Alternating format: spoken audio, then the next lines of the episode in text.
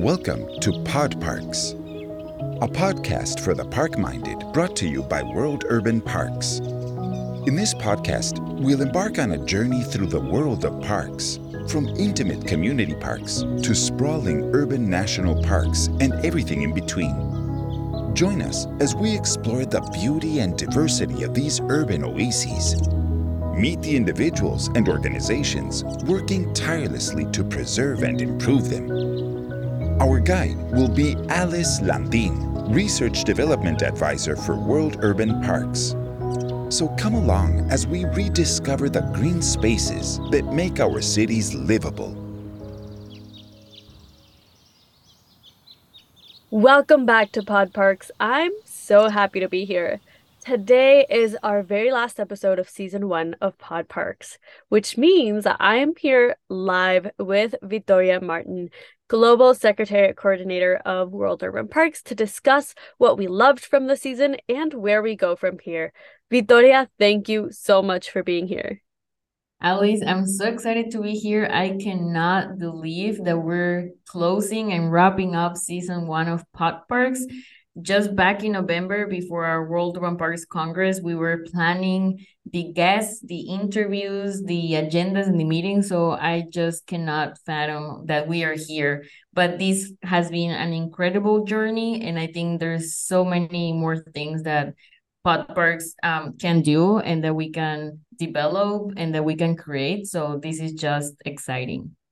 Absolutely. I'm also extremely excited to get to chat with you in person. So I know that you're usually behind the scenes, and we tend to talk a lot about what themes we want to work on and what cool guests we would love, but we don't often get a chance we've never gotten a chance to talk in front of an audience for our PodParks listeners about some of the episodes we loved and some of the things that are going behind the scenes as we create this series. So thanks again. I know, and there's in a lot of the meetings that we have where we produce and when we create and when we come up with these ideas for the podcast, there's never enough time. There are never enough episodes, and I bet that there are not going to be enough seasons to be able to actually dive into all the topics and all of the details that parks and public spaces can give us as a city, as a community, as a citizen. So this is just amazing. And one thing that I cannot believe also is the response that we've gotten from the audience. So just to talk a little bit about some stats, we've had more than 1,100 downloads in just when did we start this? In March. So can you imagine 1,100 downloads, and more than 45 countries are tuning in every week to listen to the episodes. So this is just amazing, considering that we've had more than 25 guests in this first season as well. So I'm just really happy that people are being able to enjoy these episodes as well, and to enjoy listening to experts from all around the globe.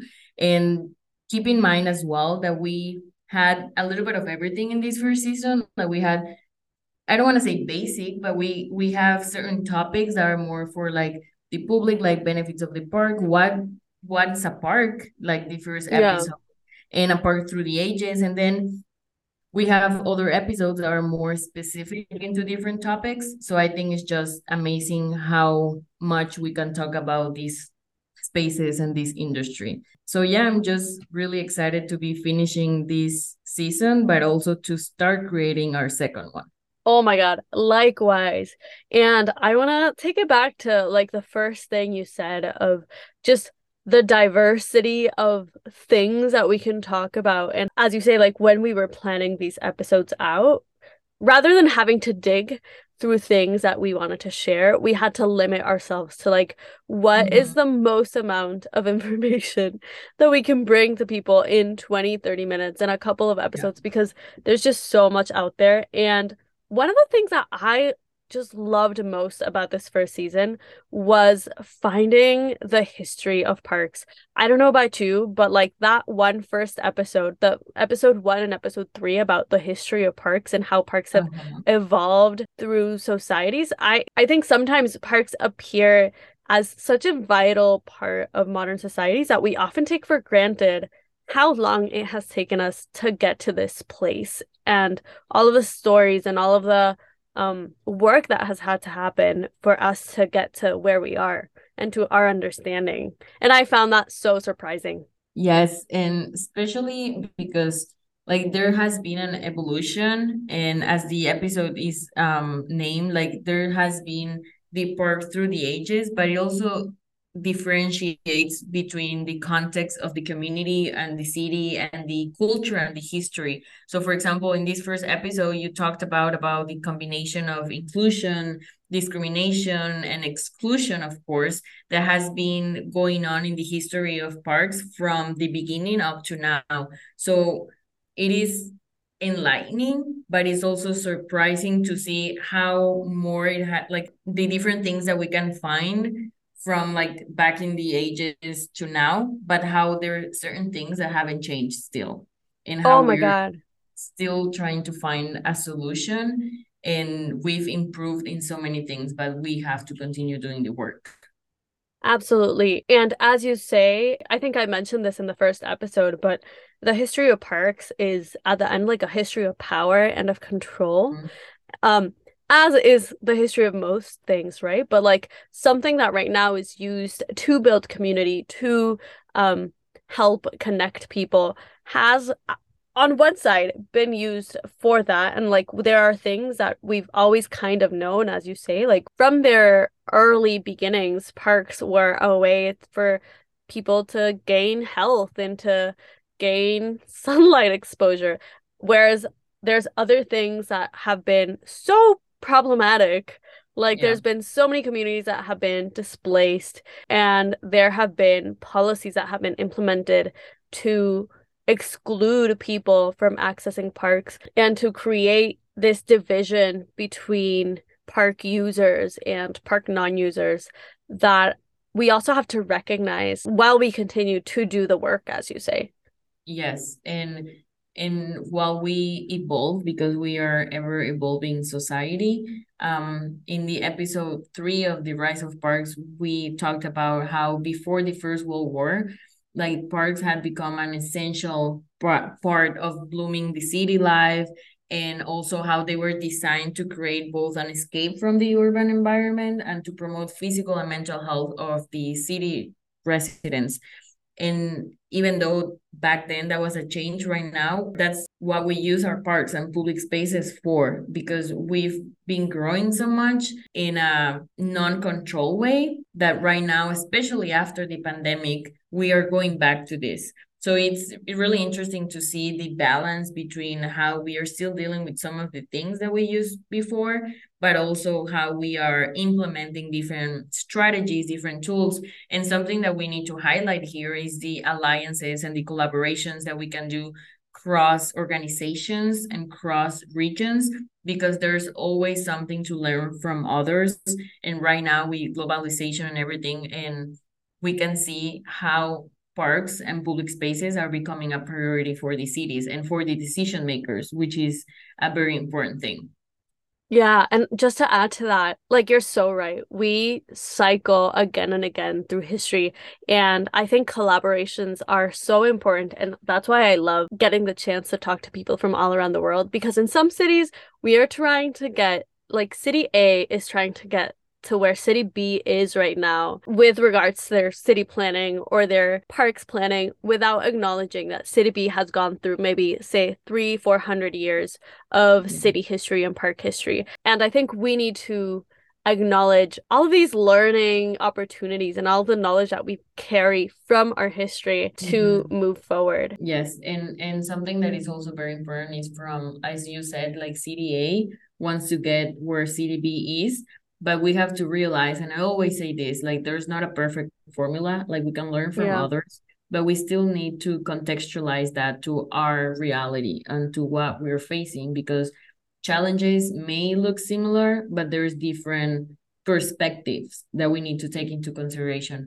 But in general, we can see that parks and public spaces now are part of the democratic life, and that are part of the everyday life of a person. And that's very important. And as of before, It was just for a certain group of people. So there we can see just a huge change on the reality and the context and the narrative of these spaces. Yeah, absolutely. And I think that takes me to, I want to discuss the recurring themes that we saw in the season with you. And one of the main themes that we saw time and time again was equity, right? We talked about it with Jane Miller in episode 7, for example, and she just highlighted so eloquently all of the historical inequities that have shaped how people have access or don't have access to parks, and also how this has even evolved into the relationship between people, between citizens and park managers and city planners who are now maybe trying to turn things around, right? Yes, and something about like there's so many things that go into equity because it's not only access, right? It's also the shape of the parks. It's also the infrastructure, the maintenance, the community involvement that there's in these spaces. So something that I find really important for the equity part is the quality that we can find in our spaces and in our parks, because sometimes or most of the times underserved communities or underserved neighborhood in the cities, they're used to something really different from other parts of the same city. So I feel like, and yesterday I was talking about this with another organization, like the word quality is so important, and we should have standards for our parks and what we can find in these, taking into consideration, obviously, the context and the possibilities of each space, but the community shouldn't be suffering just because of certain consequences that they are not up to them. Like I said, like underserved communities or minorities, they should be able to find the same thing in their parks than they do in other sectors or in other social classes. So I feel like that's very important. And some of the things that we do, for example, here in World Urban Parks, is to try to find tools and strategies that can help us manage our parks and our spaces in equally throughout the regions and throughout the cities, no matter where they are. Yeah, and I love that you highlight that, because it brings me to another episode which also talked about equity, which was episode 9 on Cities for Children, right? And one thing that our experts discussed time and time again was how when they are invested in equitably and when we take care of the quality of a space, parks and public spaces can serve as an equalizer for childhood development, right? Like parks can help serve all of those things that are lacking in your house, in your school, in your community. And that's why I think it's so important to create this equitable investments, to talk about quality when we discuss the existence of our parks. Yes. And I think that's something that since we are kids and since like the young stage of our lives, it impacts our parks and our spaces where we go and where we try to discover the world and the life and everything. So as you were saying, in this episode, we talk about how it's so important for childhood development, which brings us to another thing that we discussed a lot throughout the first season, that it's parks through different life stages and how these spaces impact our life. Like we always say that, for example, sometimes parks are just designed for one specific reason or for one specific public, let's say kids, but kids don't go on their own to the park. So what happens to the rest of the family? What happens to the mom, the dad, the grandparent? So it's really amazing to see how one same space can impact a person no matter their age. So for example, in episode 12, we're talking about how they are conducting different research studies that have different but very similar findings, that how parks are so important for your whole life development, especially as you age. And that's one of the reasons why in World Urban Parks we have an aging committee, because we need to be able to discover all of these strategies from the design, from the maintenance, from how we think and how we have that mindset, especially for certain stage of our lives in the parks. Yeah, and in that episode, one thing that it just baffled me was how park access and park enjoyment not only influenced that stage life in which you're in. So like if you are currently a child, It will help your childhood development, but also, like, if you had access to parks as children, you were probably going to be better off as adults. And if you had access to parks as an adult, you were probably going to be better off when you were older. And how, like, your park history also influences all of these different life stages. And that just baffles me. And I think it goes really hand in hand with episode 4 with Tim Geyer, in which he mentioned a study case in which there was this intergenerational communications, and like children would talk to grown adults and grown adults would talk to the elderly with regards to how they related to their park. And I loved hearing about it because it showed how it didn't only help communities understand each other better, but it also helped create more equitable spaces and start taking into account these different life stages and what different people need to be able to get the same benefits out of their parks. Totally. And something that we already mentioned is how it's a cycle. Something that we mentioned before, and I think is really interesting and really important, is, for example, in a past Congress that I attended, there was this speaker that was talking about how there was this study that showed how pregnant women that went to parks, their kids had a better development towards their first life stage. So even before being born, you're already so present to the world around you, right? Exactly. You're already responding to it. Exactly. So it's a cycle, because if your parents don't have the possibilities to take you to a park since before you were born, and then you are born and you don't have the possibility, and then you grow up. So it's just a cycle that we need to break. And I think these studies and how we implement these different ways of creating more equitable spaces are very important, because we need to improve so we can have a better communities and better societies. As we're talking about these cycles and how important it is, we go back to the interview with Leti Lozano, who talks about the importance of parks for children's healthy development, which is why we also have this committee in World Urban Parks, because we need to take into consideration again how these parks affect and how they impact all of our lives. Even if you're just going to work and you have to walk past the park, that changes your perspective of your whole day. And that's why in places and in countries like the US, that's actually a prescription that the doctor can give you. Like, you need to walk 30 minutes daily in the park, not just go to the gym or something. It's like, actually go out, explore, be with nature, and how that impacts your mental health, your physical health, and your development throughout life. Yeah, no, you're absolutely right.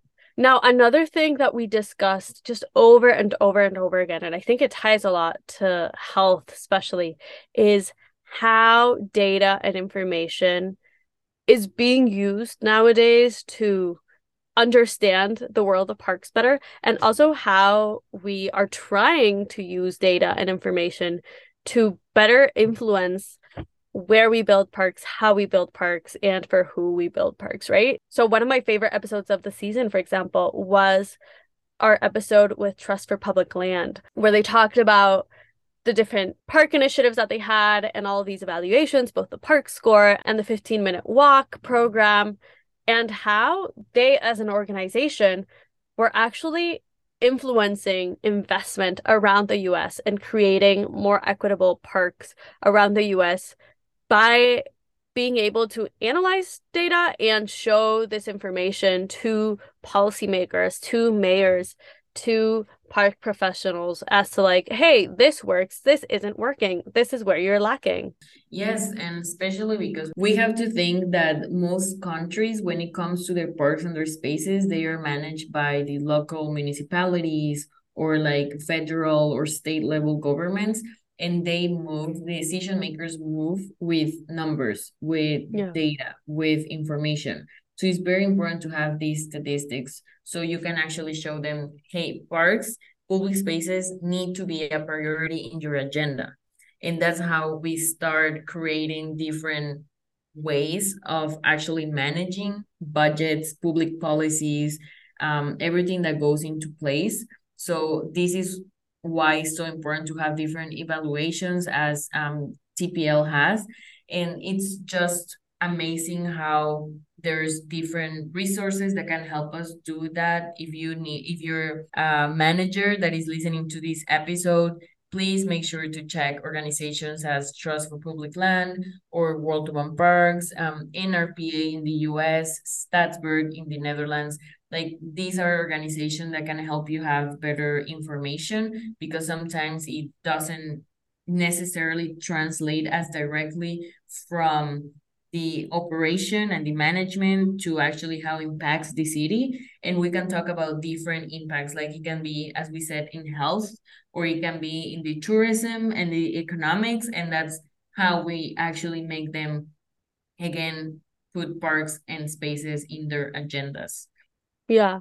And now that you mentioned Stadsburg, we had an episode where we showed Martin Loffin's presentation at the World Urban Parks Congress 2022.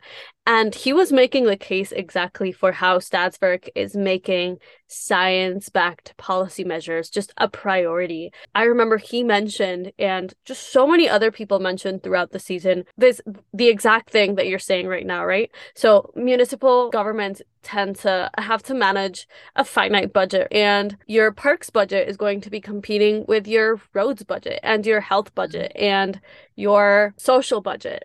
And a lot of the times when we're running in blind through life and through public policy making, it's so easy to like pit parks against other social, health, economic, and environmental infrastructure and benefits. When, as you mentioned, and like as all of these studies are finding, parks are actually vital infrastructure for health, for the economy, for tourism, for transportation, and creating in-depth analyses that are both at a macro scale, at like what's happening in the world, but also at local scales and at like community interaction scales, can help us make better decisions and can help us understand where parks are having the most impact and what parks signify to their communities and to citizens' lives.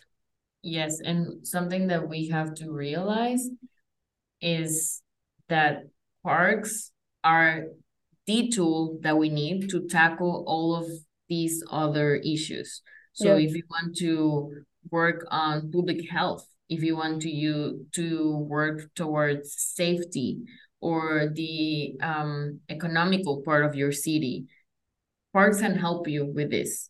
They can help you with the connectivity. They can help you to make your city safer. They can help you manage the public health crisis that is going on. So actually investing in your parks is a way to tackle all of these other issues and to save you certain budgets and certain numbers. And I feel like it's the strategic planning of how to deal with different things that are going in your community. And I think that ties in very well with the fourth theme that was recurring throughout the season, which is this evolution of parks, right? The future of parks.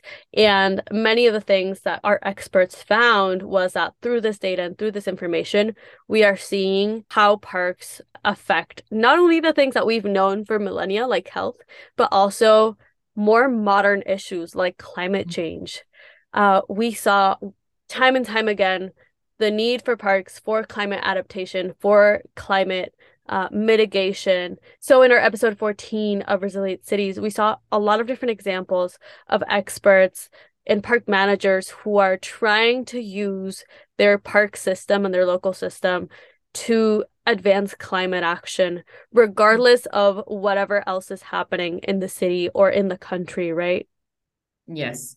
In something, in this same episode that you're mentioning, in episode 14, we had Brenton Greer from Adelaide, and something that they have been doing is taking this strategy as Adelaide as a national park city, which means that the whole system is working towards resilient city, the climate adaptation through an articulated way of working. So all of the different offices from the city and all of the different sectors are actually implementing these strategies, because sometimes it happens, as we all know, in different countries, like maybe the parks industry is working alone towards something and the other industry is working alone towards something, or maybe towards the same thing, but since they are not articulated and there's no communication between these and there's not a program that joins them, then it's more difficult to get to that goal, let's say, to get to that result. And what we do, or what we want to do at the end, is to have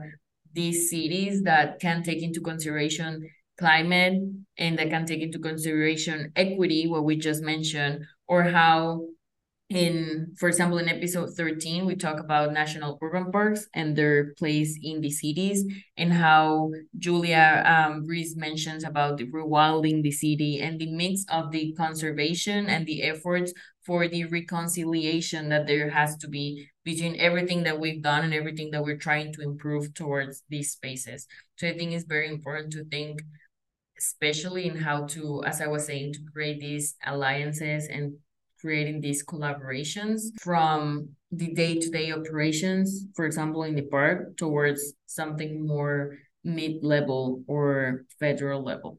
Now that you mentioned Julia's episode, I found this idea of national urban parks so interesting because of what they're doing with reconciling their history and their future and trying to connect them and build something together rather than fighting them, right? So I thought that was a really great example of things that are already happening. And another episode that was just so much fun to almost daydream with was Dror conference at the World Urban Parks Congress. So he talked about biocells and park arrangement in cities and how we can reconfigure the way that we're building our homes and our communities and our cities around parks and around nature to help rebuild societies in ways that we have never imagined, but always kind of accepted, in ways that imitate nature and work with it instead of trying to work against it and isolating us. And that was a breath of fresh air. I think a lot of the times we're fighting nature rather than recognizing that we are nature and that we should be trying to... I'm going to stop it right there. Dror's conference was great. I can't even put it into words. Yeah, and I think you said just what I was thinking. Like we got the opportunity to listen to Dror in our last Congress, and it was just mind-blowing, and it was almost like daydreaming of what he was saying, but it's actually so natural and it does make sense. Like, why should we be working against or separate from nature when we actually need to enhance it and to bring it together with our communities? So sometimes it happened when I was listening to Dror, like it sounds like so far away, but it's actually happening right now in different countries and in different projects. So it's very important to be able to change our mindset and to be able to open ourselves and our daily work through different systems and different ways of engaging with how we see and how we view parks, in how we view not only parks, but also every green space and open space that there's in our city or in our region. And how we view our city, right? So I don't know if I've talked about this a little bit, but one of the reasons why I love environmental communications and climate communications, I think there's a very big power, an even bigger power than we can imagine, to imagining the city that we want to inhabit and the city that we want to build. And when we start creating those narratives and when we start creating those dreams or those hopes together, we start slowly paving the way to get there, right? So if we don't have a goal and if we don't have a dream of what we want to achieve or what values we want our society to have and our communities to have, it's going to be much harder to create a pathway to get there. So not to pat ourselves on the back, but I think that's where resources like PodParks can come in to bring this collective imagination together and to start drawing that picture of the city that we want to build, of the parks that we want to build, and the communities that we want to be a part of. Yeah, and I think the key of what you just said and what we've been talking about is to pave this together, to work in collaboration, to be able to listen to each other and to be able to create these safe spaces and to see parks and to see public spaces, open areas, green areas as something that is multidisciplinary. So we need biologists, we need engineers, we need marketers, we need everyone that we can get, because there's so many things that we've already discussed that need to happen in order to take advantage of these spaces. We need the community involvement, we need the maintenance, we need infrastructure. Like there's no way that we can just work with one mind. Like, again, we need to work collaborative towards one same goal. And we need, as you said, to pave this way together so we can get to the goal that we want. So now that we've talked about this and creating like a little recap, we've talked about the recurring themes in this season. We talked about equity, the parks through different life stages, data and information, the evolution of parks. But I would be interested to know, and I'm curious about, what do you think we should talk about in the next season? Should we talk about more specific themes like neighborhoods, biodiversity, inclusion, management maybe? Or I don't know, Alice, what do you expect from season 2? What would you like to see? Ooh, that is such a great question. And I'm going to take a quick chance to plug in the feedback form, which is still open. So we have received a lot of feedback already. Please keep bringing it in, because we really want to make season 2 just as great as we possibly can for you. But so far, we have had a very big interest in narrative episodes. So these episodes where we mix a lot of different experts to discuss one specific theme. But I've both had the interest in and seen interest in other people to start digging further into like really niche topics. Mental health is one of them, urban biodiversity, and a term called symbiosis. We've heard about gardens and garden tourism and different things that we may or may not consider parks, cemeteries, diving deeper into climate mitigation and how urban forests can help mitigate climate emissions. There are just so many niche topics that relate to parks that would be so much fun to explore, as we have through different experts, through different experiences from just all around the world.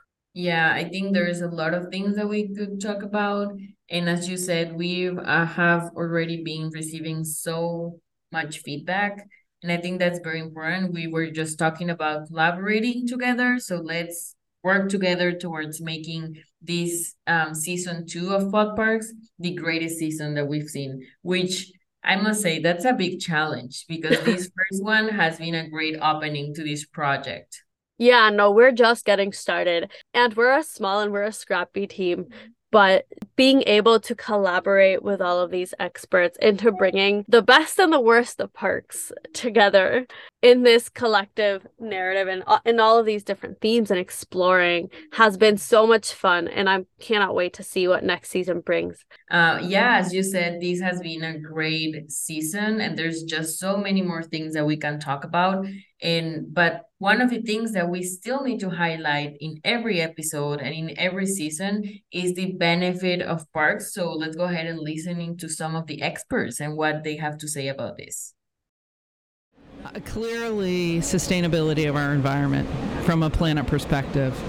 You know, trees reduce carbon, trees and green spaces provide stormwater management that is natural instead of these big concrete boxes, right? We provide for us as humans that those aha moments that sustain us emotionally, socially, physically. And there's something, you know, really great about when you have a park that you go to and you see people there that you recognize, and maybe you're, you know, it's your dog walking park, it's people who are doing the loop all the time, it's the set of kids. You start to have this shared sense of place and a shared sense of community, and that has led to people being more open to just living among diverse people, people who are very different from them. You sort of see them being normal, doing normal things, taking care of their kids, taking care of themselves. Like suddenly, whatever you thought was different or scary is just like out the window, because you're all just outside, you know, taking care of yourself, taking care of your family. There's this like meeting point that happens in a park, you know, very tangibly, and then kind of mentally and psychologically, that I think is the real power of parks. And so it's just, I can only think of it as diversity, since you're forcing me to pick one thing, which is. Look, from the work I've done, I would say the greatest benefit would be the community health and wellbeing. I've seen that in so many areas where I've been, and I've seen the opposite where there is no parks. So from where I've been working from, I see that. Now, yes, I could say that biodiversity is critically important, and nature in the city is important, but yeah, my personal and professional view, it's community health and well-being. To remember to climb a tree. Oh, okay. I love it. I think if we all had the ability or the possibility to climb a tree, we would be less stressed, we would be more playful, we would have opportunities to talk with other generations, either to learn from our grandparents on how they used to climb a tree, or to you know, teach, I don't know, in my case, my nephew, how to climb a tree. Certainly the human health perspective is the most important, I think, but with equity. So, and I want to mention this, so green spaces and parks can have huge benefits, but have also risks for human health. And we need to balance those. And we don't need to create more inequities in our cities. So we need to have this kind of health equity vision when we are planning. Oh yeah, I mean, I think for me it's mental health, like being able to go to the park and be with my kids. I think I am definitely very connected to my computer and my device, like everyone, and going out to the park, it reminds me that, it sounds a bit cheesy, it reminds me that I'm like a human being in this world. Yeah. It reminds us that, yeah, we're part of something bigger, and that we're not the only living things on Earth. There's trees and plants, and to me that's the thing that strikes me whenever I'm in the park space. All my sort of anxieties can lessen, and I can remember that, you know, there's one Earth, and we're here, and we have an important role and responsibility to play. You heard it here first, folks. You heard it right from the source. Well, I think this is a great way to end today's episode and to end this first season of Pod Parks. Remember that we're going to be back on July 19th with more and better content. So in the meantime, please keep sending us your feedback so that we can craft a better season 2. Continue to enjoy this season's episode. Maybe, you know, tune in on what you missed. Maybe go and re-listen to some of your favorite episodes, or go back to some of the ones we talked about today that maybe you weren't as attentive to. And do let us know what you think. PodParks exists thanks to you. So thank you again. But also, let's keep creating and let's keep building on this momentum, and help us grow this community of PodParks enthusiasts. Yes, and of course, we want to invite you to join the growing community that we're building over here at World Urban Parks. Remember that we have a great online community platform where you can find a digital library with more than 1,000 documents, different resources. We have a blog, we have webinars. Of course, we have these podcasts, and we also have different committees where you can collaborate with other experts from other regions. And also, we hope to see you soon in October in Adelaide for our World Urban Parks Congress that we're organizing in collaboration with Parks and Leisure Australia and Green Adelaide. So we're excited for you to be able to join us in this event and to join us as a member of World Urban Parks. Alice, I don't want to leave without thanking you for having me here in the Pod Parks. This has been an amazing journey, and I cannot wait to continue creating more episodes with you and with the rest of our team. Thank you, Vitoria, for everything that you've done. Thank our amazing team. Thanks to all of our listeners for tuning in. And as always, I want to make a suggestion to go out and explore your nearest park. And with that, we'll see you very, very soon. Thank you for listening to PodParks by World Urban Parks. PodParks is written and hosted by Alice Landin, produced by Vitoria Martin and Luis Roman, sound engineering by Vladimir Yanez. Don't forget to visit worldurbanparks.org and explore the resources our online community has for you. Get out, explore, connect.